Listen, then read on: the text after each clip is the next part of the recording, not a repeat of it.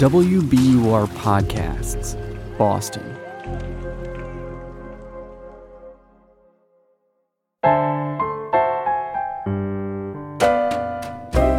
The universe has good news for the lost, lonely, and heartsick.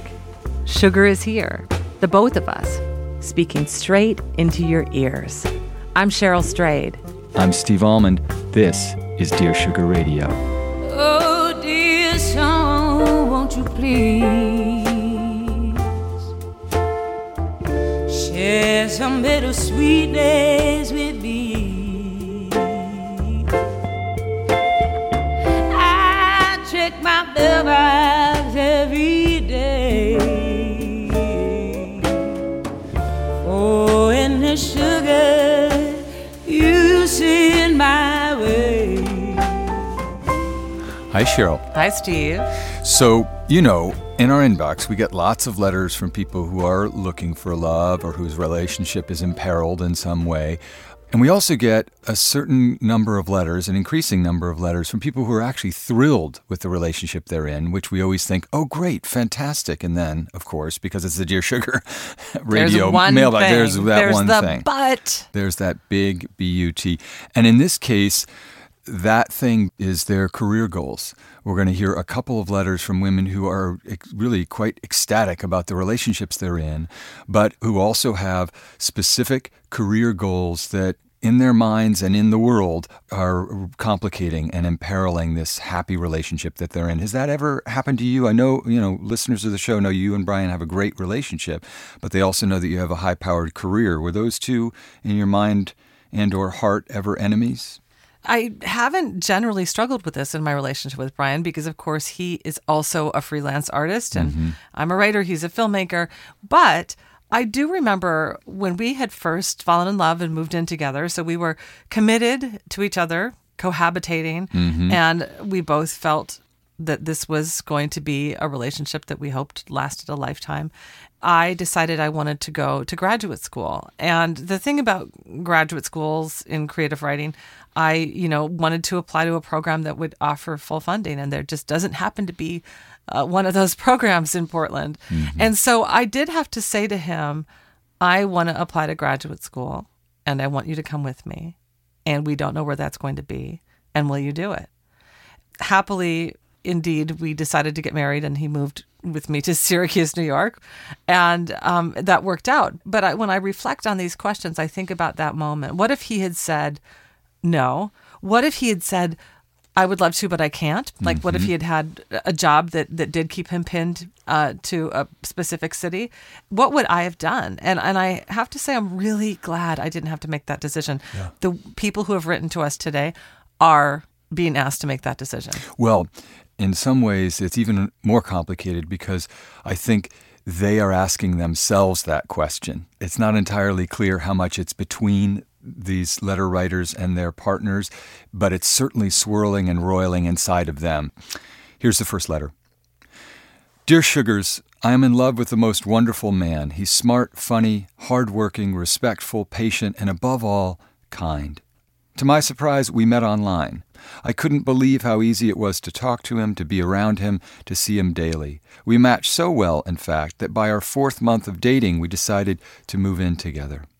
We understood how quick we were moving, but took the chance and will soon be celebrating our anniversary.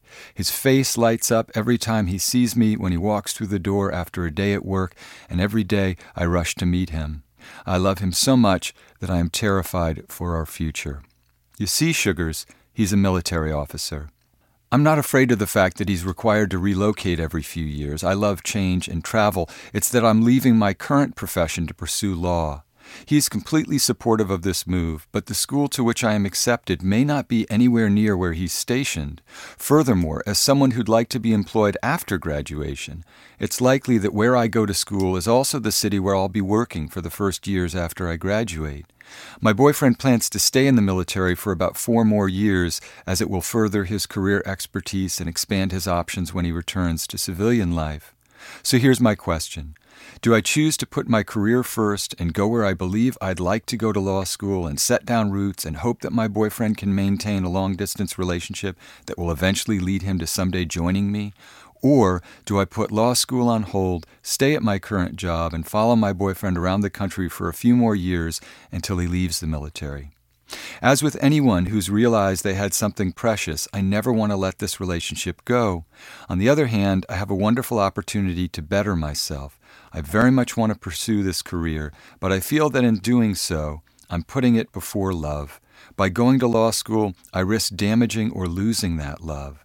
But if I put love first, am I then putting myself and my own career goals last?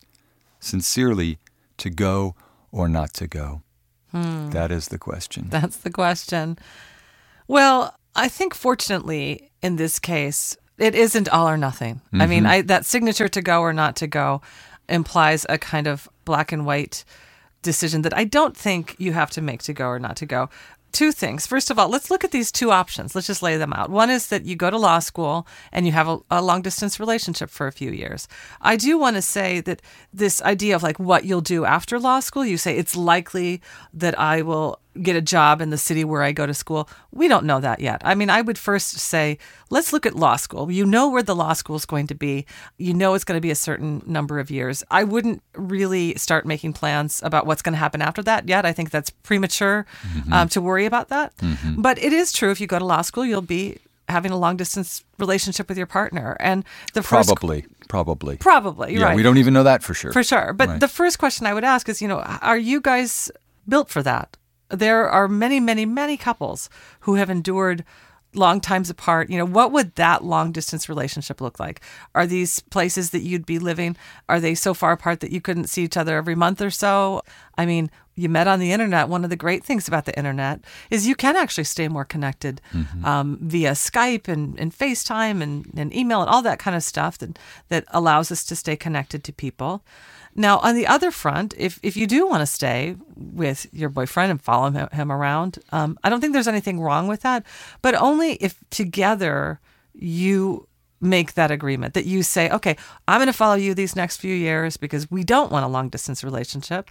And then at the end of that time, Right. you go where I wherever I go to law school. That we that we together make a plan about how to accommodate both of our career goals. Right. And if I'm not mistaken, just as being a longtime pal of yours, that's essentially what you did with Brian, right? Mm-hmm.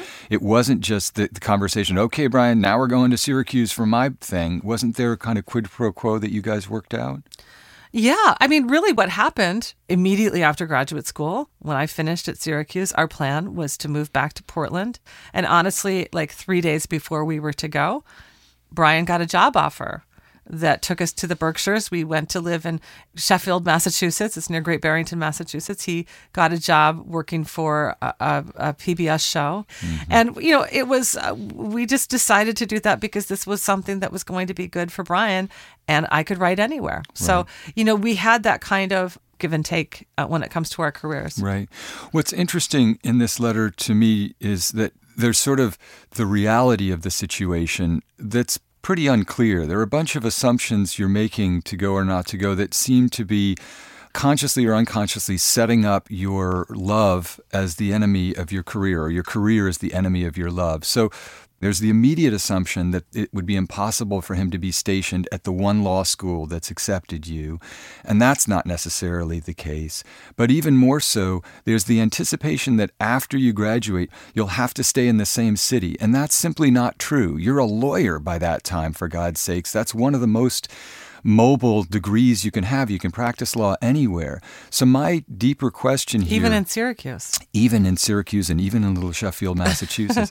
you know, and I don't want to be blasé about this. I understand that th- there are real concerns and that they're exacerbated by the nature of your boyfriend's work, his career, which is military, which means there's a likelihood that it's not entirely in his hands where he's going to end up stationed. And one thing that I think you should think about, just taking a step back, is why do you immediately assume that you should be the only one having to worry about this burden?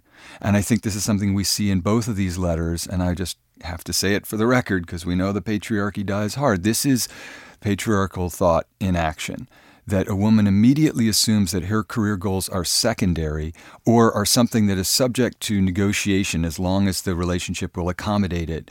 We don't receive in our inbox, and it might be that these letters are out there, and if so, please write us, but we do not receive this kind of letter from men in heterosexual relationships. I think there's something in your taking on that situation that essentially puts you in a circumstance where you're set up to feel responsible if the relationship doesn't work out or if your career doesn't work out. And it feels deeply unfair to you.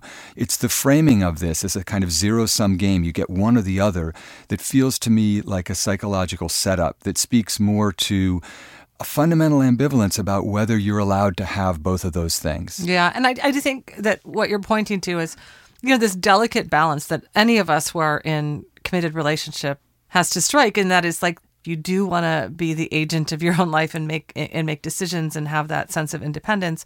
You're also doing it in partnership with somebody. So to go or not to go, the number one suggestion I have for you in thinking about these two scenarios the long distance relationship where you go to law school or the waiting and you know having your partner reciprocate after he's out of his time in the military is that whatever decisions are made you just you really have to make them together and both be committed to them right. because if only if, if it's only you uh, making those sacrifices and compromises you will resent him and then he will resent you for resenting him that's right. the other thing. Right. You know, you don't want to sort of make a sacrifice for somebody and then turn around and two years later he's like, "Listen, I never asked you not to go to law school for me." Right. In okay? fact, he's so supportive you, of her Yeah. career. So you right. need to really. I mean, it's really about the two of you making a decision about your relationship.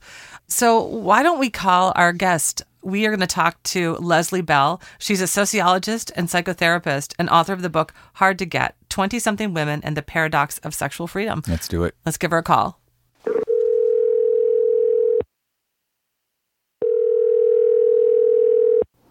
Hello, this is Leslie. Hi, Leslie. This is Steve Almond from Dear Sugar Radio. I'm here with Cheryl Strayed. Hi, Leslie. Hi, Cheryl. Hi, Steve. Nice to meet you both. So, we have been discussing career versus love and have been offering some counsel to, to go or not to go. You got that letter, I'm sure. I did. So, what are your thoughts? Well, I have a variety of thoughts. You know, I'm a therapist, so I like to ask a lot of questions. Um, you know, one of my thoughts was it's certainly difficult to make this decision before the writer has all of the information. And, and part of what I'm sensing in this letter is a wish to be able to kind of control the outcome and anticipate everything Right. before it's all decided. You know, the knowledge about where law school is going to be is not clear yet. So that's one thing I feel curious about. Another thing I feel curious about is sort of, you know, I don't know the age of the writer and whether there's a history of long distance relationships, one having gone bad or not. You know, people have a, a lot of different experiences with long distance relationships. They're challenging, certainly for most folks, but some people, they've had really good experiences and they can lead to long term successful relationships. Others have felt really burned by it. So, those are mm-hmm. some of my beginning thoughts about it. So, in this next letter that we're going to discuss, and I think I should just go ahead and read it because I think it's directly connected to some of these issues that were that we've been discussing in talking about to go or not to go's letter. Dear Sugars, a little over a year ago, I got divorced. My ex husband and I were together a total of 10 years and married for six. We got married very young, right after college. By the end of our marriage, I felt like I had given up so much of myself, my individuality, and my dreams, all in the name of being a loving and supportive wife. The best way I can describe how I felt was that I'd withered. My ex husband's career always came first. For it, we moved to multiple cities where I did not want to live. Nonetheless, I supported his pursuits unconditionally while struggling to find my own way. When I finally identified what I wanted my life's work to be, I assumed I'd have my husband's support. Instead, he suddenly revealed that he didn't support my career and that he disagreed with the steps I was taking to move it forward. I was devastated. After the divorce, I moved across the country to a city where I truly wanted to be, and I started over. I was determined that going forward, it would be my life that I lived, not someone else's. The first several months were hard, but I can now say that I love my life. I love the city where I live. I love my apartment. And I love that I'm the only one who decides what I do. I recently got a promotion at work, and now my job is exciting and challenging and is opening up many possibilities for my future. For the first time in my life, I love my job. My problem is this I'm now being asked to walk away from all of it. Several months ago, I started dating a wonderful guy. When we met, I wasn't looking for a serious relationship, and he was making preparations to move to South America. He intends to be in South America for a minimum of two years, so we both agreed that the relationship would remain casual and end when he left. It didn't. We ended up falling deeply in love. There's no doubt in my mind that we're kindred spirits, and I'm constantly blown away by the way he loves me. He truly supports me, and he talks about my long term goals more than I do. We had the most amazing four months together, right up until the day he left. He told me that he wants to spend the rest of his life with me, and he asked me to follow him to South America so that we can be together. We both desperately want to be together, and we both recognize that in order for that to happen, one of us is going to have to sacrifice. I could never ask him to give up his dream in South America to stay here with me, which means I would be the one to go. I'm fluent in Spanish, so it's not really an issue of my being able to make a life there. It's that the thought of turning away from the life I've built to follow someone else's path brings me to tears. I'm afraid of going back to being the follower. I'm afraid of history repeating itself. On the other hand, if I decide to stay, my fear is that I would be letting the mistakes of my past and the fallout from a bad relationship dictate my life and hold me back. I feel strongly that if my failed marriage were erased from my life, I'd jump at the opportunity to travel around the world with the man I love. If I stay, I'm afraid that I'd be letting someone who truly loves me walk out of my life for silly reasons. I've been trying to listen to my spirit, but the more I think about it, the more I feel torn in two. Sugars, I know you can't tell me what to do, but I don't know how to go about making this decision. How do I reconcile these two parts of my life that I love so much? Signed, Torn Between Two Loves. Mm. So that's a hard one. Yeah, well, something tells me, Leslie, that you talk with a lot of men and, but especially women who are in this exact circumstance. Absolutely. I mean, one line that really pops out at me from the, the writer is she says she could never ask him to Right. give Yeah. up his Oh, yeah. I mean, he's also head over heels for her. He feels just as passionately about her as she feels about him. And yet, for both of them, it's sort of outside the realm of possibility that he would be considering this. Um, and I guess that's the other thing I thought about with both of these letters is the sense that the woman is left on her own to make this decision as opposed to it being something that they could make together. And I see that a lot in terms of women trying to navigate relationships and how to move forward in them, feeling as though it's really all up to them. And it is true that there is a contradiction between how she portrays her partner. On the one hand, he talks about my long term goals more than I do. And on the other hand, he says he wants to spend the rest of his life with me and he asks me to follow him to South America, as opposed to saying, hey, I want to spend the rest of my life with you. And I know that I have this uh, trip planned to South America, but maybe we can work out a compromise. Could you come down for six months? Uh, or, you know, that's not a discussion. It's like the loving continuation of the relationship is predicated on her making this move. Well, she just got a promotion at work. I mean, I don't think she can come for six. I mean, Right. it's always hard to talk about, of course, the other party. Like, we don't know what this boyfriend, what kind of letter would he write us if he wrote us a letter? Is he having th- these same sorts of struggles? Like, I, I can't live without her, and here I am in South America. Should I alter my plans? As Leslie noted, it seems like that's just like not even, it's just off the table. And, you know, she does talk about this history of putting aside her dreams and her life essentially her her even most basic wishes like where she wants to live for a relationship and you know i would really say i mean i think longtime listeners of the show know i'm like pro like go meet the guy in Sicily and have sex on the beach and you know and uh, go for love and you know be kind of um, risk taking in that regard. But I in this letter I feel a different kind of impulse and that is like maybe the riskiest hardest thing will in this case would be to stay and to love you know be in that job that you love and and get another promotion and fulfill those goals. And really like if somebody is like really madly in love with you Right. they often will then decide that they're going to make sacrifices. I mean, maybe this guy will be like, you know what, I can't do South America because you're not here. Right. I, I really see it. And Leslie, I'm interested to hear your take. This is, to me, it feels like partly a letter that's about volition. It really has to do with she had 10 years of being the follower, of subjugating her own needs. And she says at one point at the end of the letter, gee, you know, if, if my failed marriage were erased from my life, I would jump at this opportunity. To which I immediately responded, but that happened. That was 10 years of your life, and it was a dark teacher, but it taught you that you don't want to be a follower. You don't want to be a junior partner in the relationship or an appendage.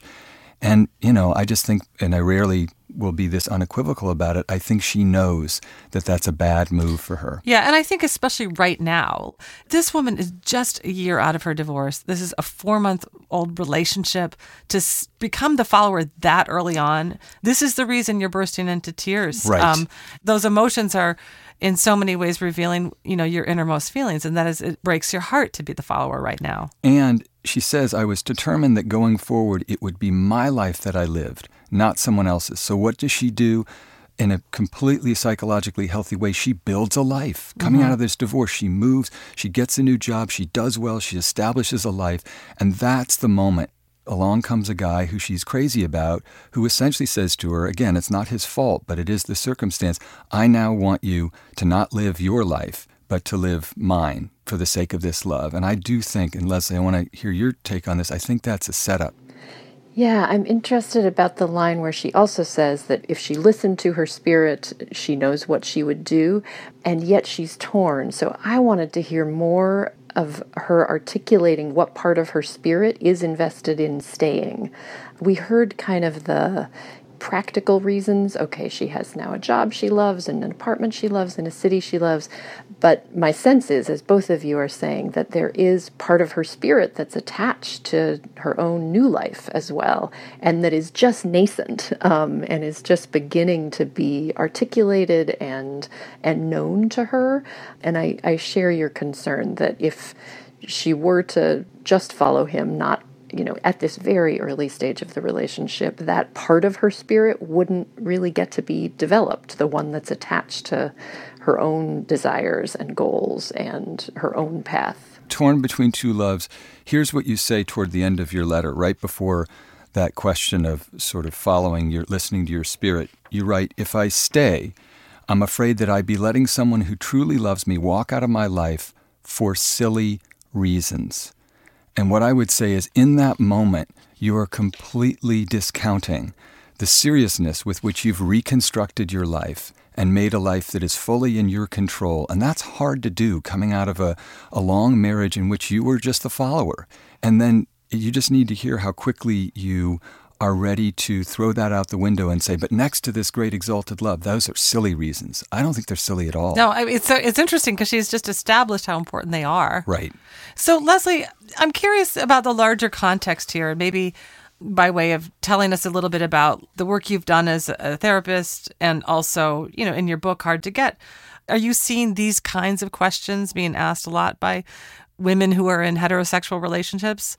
Yeah, I would say there are new pressures, the sense that you know, we women are still absolutely conditioned to sort of prioritize relationships over career, but there's a new set of priorities that are both opportunities and freedoms that women have to sort of pursue their dreams um, that are related to career and academic achievement and all of those kinds of things. But they they run sort of in parallel tracks and without a lot of help in navigating those, right? So for most young women or even women in their 30s and 40s, you know, certainly their moms have had their own dilemmas of some variety, but for a lot of young women, they their moms led very different kinds of lives and had different choices to make. It may have been after childbearing that they finally sort of started to feel like, oh, now I could really think about having a career or having my life lead my family's sort of path.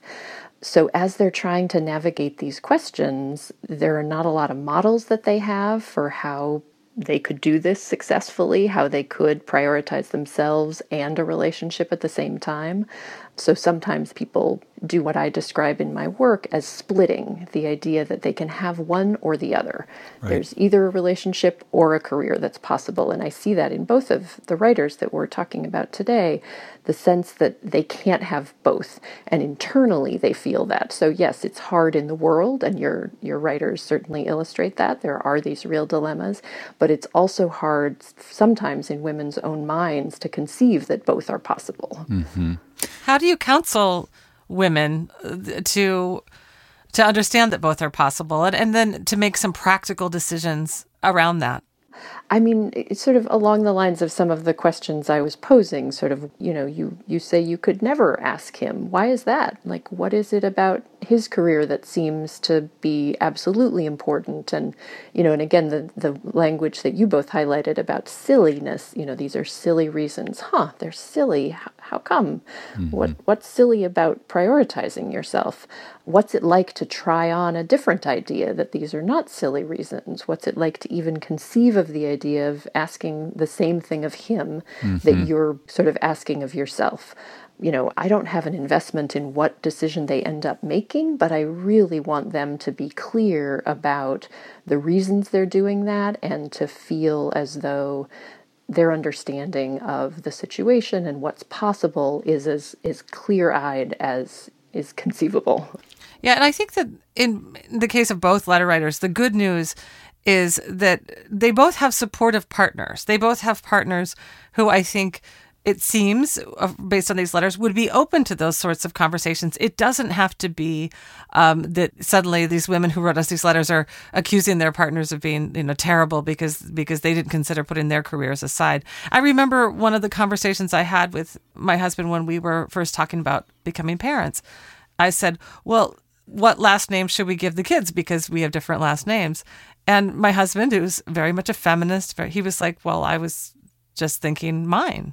Because of course why wouldn't he just think that? Because that's the way it's done. Right. And i was like well i don't know about that. And in the minute we began to have that conversation um, it really did become then okay we are in this together and we get to together solve this problem or answer this question. And what I, what I really advise to both of these women is like it shouldn't just be you having this dilemma and writing to us and then we give you an answer that you you know and you make a decision about yes, your own life. exactly. obviously you ultimately do make decisions about your own life but within the context of a relationship a question like this is actually answered by the two of you coming together and saying what do we want to do? Do we want to do the long distance thing? Do we want to um, do one person uh, makes a sacrifice now and, and and the other one makes one later? Or do we find that the man isn't willing to make any sacrifices. And then that's some information you need to have too. You know, think of these conversations as essentially information gathering. And then you get to make the decision. Right. Right. Decisions take a long time to make in a right. couple. And again, I think I'd noted in To Go or Not to Go, this real attempt to kind of control and anticipate everything. And the information from her partner would be really helpful to her in making a fully informed decision as opposed to one that just is kind of in the universe that she alone is occupying right now. Right. And before you got on the phone, we had also noted like she's already like the job she's going to have after law school, and we're like, hey, honey, you know, just go to law school, right? like, you know, and then uh-huh. and, right, you know, Leslie, it's been wonderful talking to you. Thank you uh, uh, for offering your insight and and wisdom to these two letter writers and to me and Steve as well. Yeah, thank you. Oh, it's been really been my pleasure. Thanks so much for inviting me. Take care. Bye-bye. Bye-bye. Bye.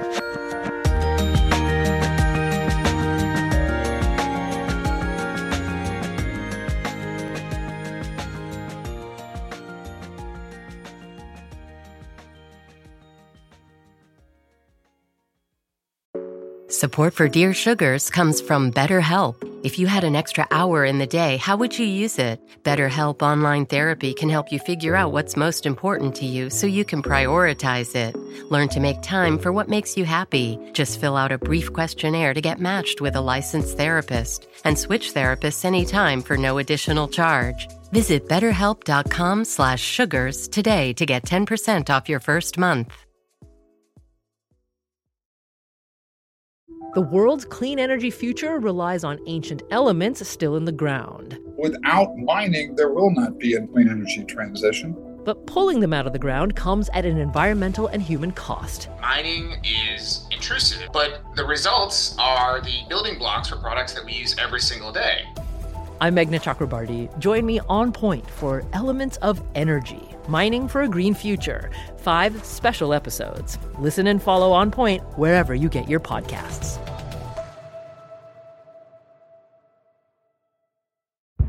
Did you kill Marlene Johnson? I think you're one of the first people to have actually asked.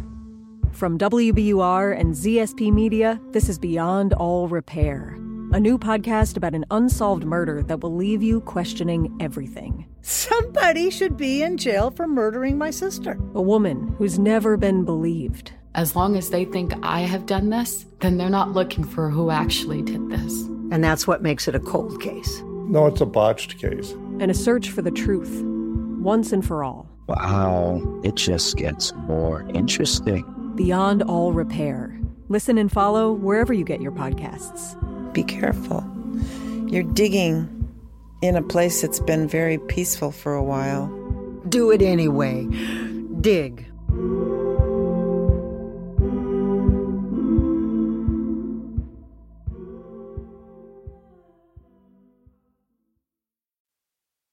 Okay, you know, I think that we came up with some pretty productive and constructive advice for for these two women. And I, I one thing I do want to say to Torn Between Two Loves, some of these letters, as you know, they come in, and and by the time the episode is broadcast, it might be months. Right. And if you are listening to us from a South American beach, you know that it's also never too late. Likewise, to, to go or not to go. If you're if you're in law school right now, or you're not in law school right now because you know you made that other decision, it's never too late.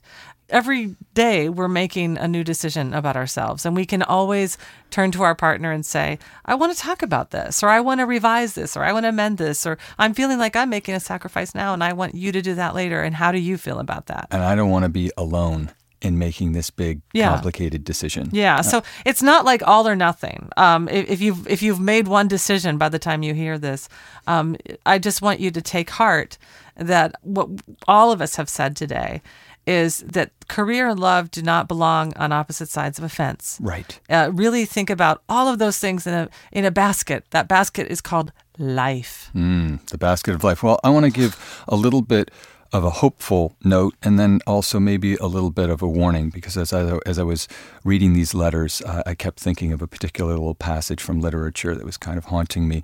The happy note or hopeful note is, you know, we went through this. Erin and I went through this. We lived together the summer before she decided to move across the country to go to a big fancy MFA program, very good one that she'd gotten into that's like she had to do it. She had to do it to be the person that she wanted to be. But we were essentially sort of at the beginning of getting serious about one another and there was a lot of uncertainty about what it would mean. It wasn't even clear that we would be continuing the relationship.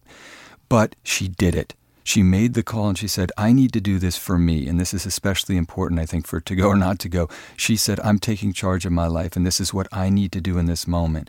And it was difficult and inconvenient and unpleasant. And there were lots of, we missed each other and we're lonely and lots of miscommunication and so forth.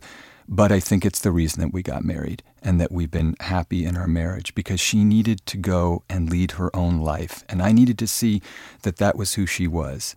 And that's a hopeful way of saying, look, you can make this decision. And even if it's a long distance relationship that in some ways imperils that day to day and the excitement of developing, you're also doing a lot of work and in many ways having to communicate more when you're in that circumstance because you don't have physical proximity. Mm-hmm. But I also want to exhort you guys to make the initial decision to start discussing this with your partner as soon as you hear this, and even hopefully before.